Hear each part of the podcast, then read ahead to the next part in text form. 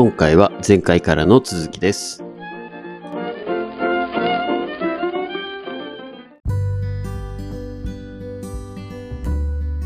い。お願いします。よろしくお願いします。はい、お願いします。えっと、今回はお便りを紹介させていただこうかなと思います。はい、お便りありがとうございます。お便りありがとうございます。えー60代女性の方、プリプリさんです。えーラジオネームプリプリさん。はい、ラジオネームプリプリさん。はい。えーいつも楽しく拝聴しております。お二人の声がとても気持ちよく、えーとても心地よくて、うん、と気持ちよくて心地よくて。はい心地よくて。はいところで、2024年から新卒になりますが、私たちははいはいどのように対応すればいいですか、ということです、ね。はいはい。うんまあ、なんかこれ、どうなんですかね、ここでお便りは終わってますけど、うん。こうう裏を読もうとすると、例えばタンス預金とか、はいはいはい。そういうことを含めて、なんかこう、キャッシュが手元に実は口座じゃないところにあるものとかはどうすればいいんですか、みたいなところにも読み取れるかなってすごく感じますけど、そうね。ね、どのように対応すればいいですかですけど、まあ普通に考えたら、銀行に行こうぜ。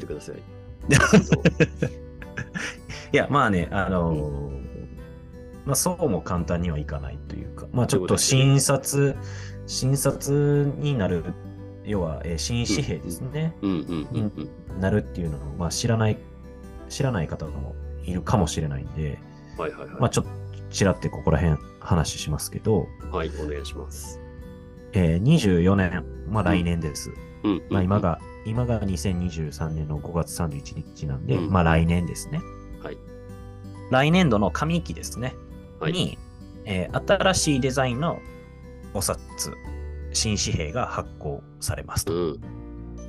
で、まあ政府としてのこの目的、まあ発行してるのは日銀なんですけれども、政府はそれを説明していって、うん。えーまあ偽造防止等々の目的で。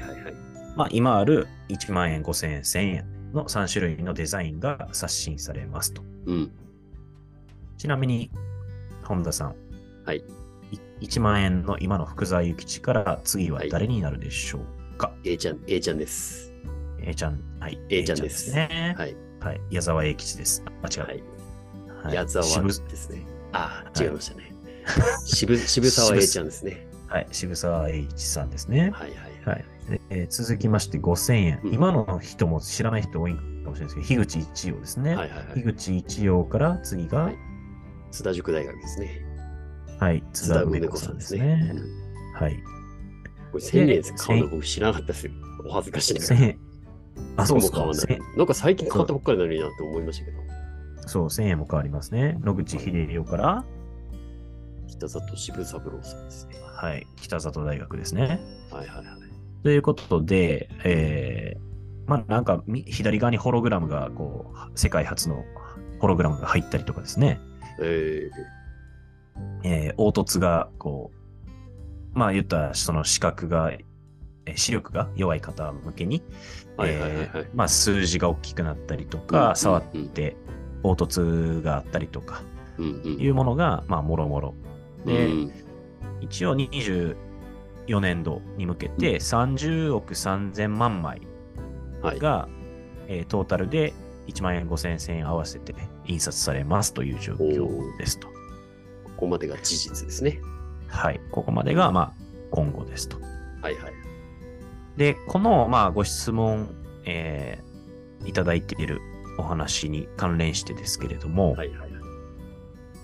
えーまあ一応二つ話があって、一つは、まあマイマイナンバーというマイナンバーの話。はいはいはいはい。でもう一つが、そのタンス預金等々の、えー実際今あるお金の動かし方というお話ですと。うんうんうん。でまあ連動しているんですけれども。まあマイマイナンバーという、まあマイナンバーカード、マイナポイント、うんぬん含めてですけれども、まあ何度かこのね、ラジオでも取り上げてますけど、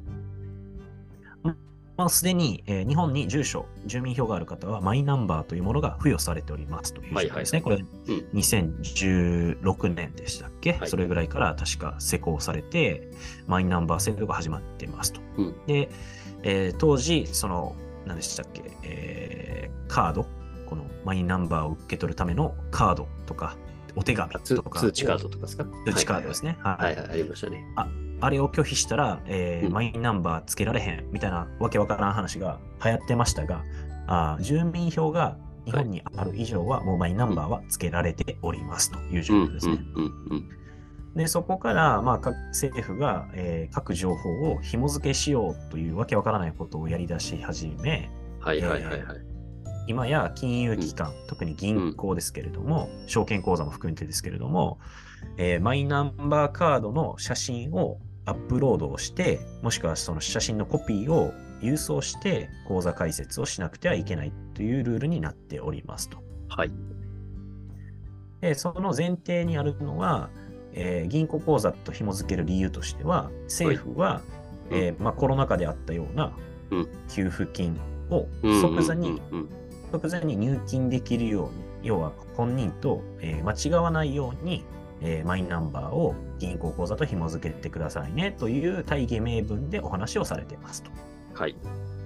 がしかし、はい。えーこのマイナンバー、はい。マイナンバー情報ですね、が、もう同一人物じゃない別の人の情報が、あーはい紐付けられていたりだとか、はいはあーまあ、デジタル庁というところの新しい省庁ですけれども、はいここがクソクソ問題が出てきています。またクソとか言ってしまったけども、問題ができてしまってますと、い。はいはい。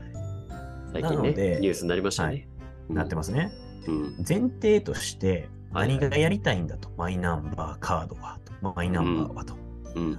ほ本来は税と社会保障一体制度という名のもとにマイナンバー制度というものが始まったけれども、そうですね。えーうんそれに紐づけて銀行口座、証券口座、他の、はいえーひどいところで言うと、小学校か中学校か知らんけど、それの成績表をマイナンバーカードに載せるというわけわからないことも話が上がってたりだとかええあ、そうなんですか？知らなかった、はいそれは。してますと。ええ思惑は何なのかというと、はいはい。まあ、銀銀行口座の義務付けっていう話がちょうど昨日ニュースに上がってましたね。うんうんうんうん。で、あ義務付けなんですか？義務付けです。えー義務付けに動いているという、2024年以降かな、多分、はいはいはい。動いていると。おで、まあ、そうなると、うーん、まあ、えーっと、今、その銀行口座とマイナンバーを紐付けてない、拒否している方でも、とりあえずは紐付けないといけない。全口座を紐付けないといけないという、全口座ですよ。全口座を紐付けないといけないという、えー縛り、法律的な話になってくる。これ、それをじゃあ、うんどう、えー処罰していくのかっていうと、それは僕は現実的じゃないと思うので、うん全口座を紐付けるとか多分無理だと思うんですよ、正直ね。だって、それじゃあ処罰どうやってしていくのって話じゃないですか。そうですね。忘れちゃってたっていう。あ、そうそうそう。悪意とかと。悪意があるのかどうどうやって話ですもんね。そう。うん。現実的にはないなと僕は思うんですけど、まあ一応政府としてはその動きですと。はいはい。で、これなぜかというと、国民の、まあ我々の預貯金額を知りたいからですね、うん。政府が。なんかそれ、どどっちかというと、マイナンバー側から個人にアクセスしなくても、本当に銀行に問い合わせるというか、じゃあ管理できないもんなんですかね？そう、だから銀行側からの情報の吸い上げが、まあ多分今の法律上はできないんでしょうね、そういうあ話で言うと。ーなるほど、なるほど。で、マイナンバーからの情報だと、直接的にこの人、例えば本田さんの銀行口座にいくらあんの？みたいなことは多分できないはずなんですよ、おそらく、ね。はいはいはい。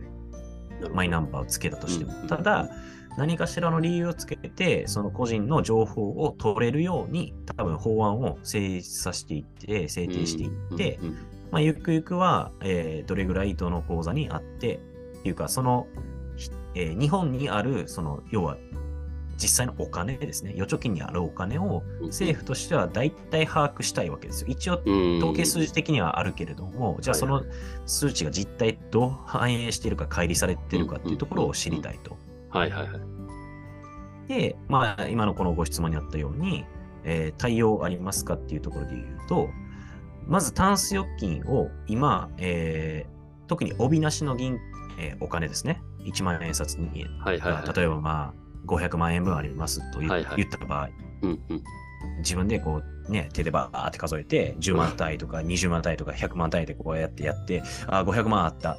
としても、はい。ほぼほぼ今、銀行に窓口持ってっても入金はさせてくれない状況です。特にメガバンクはこれ何のお金ですかというエビデンス、まあ要は資産の確認が行われます。うん。うん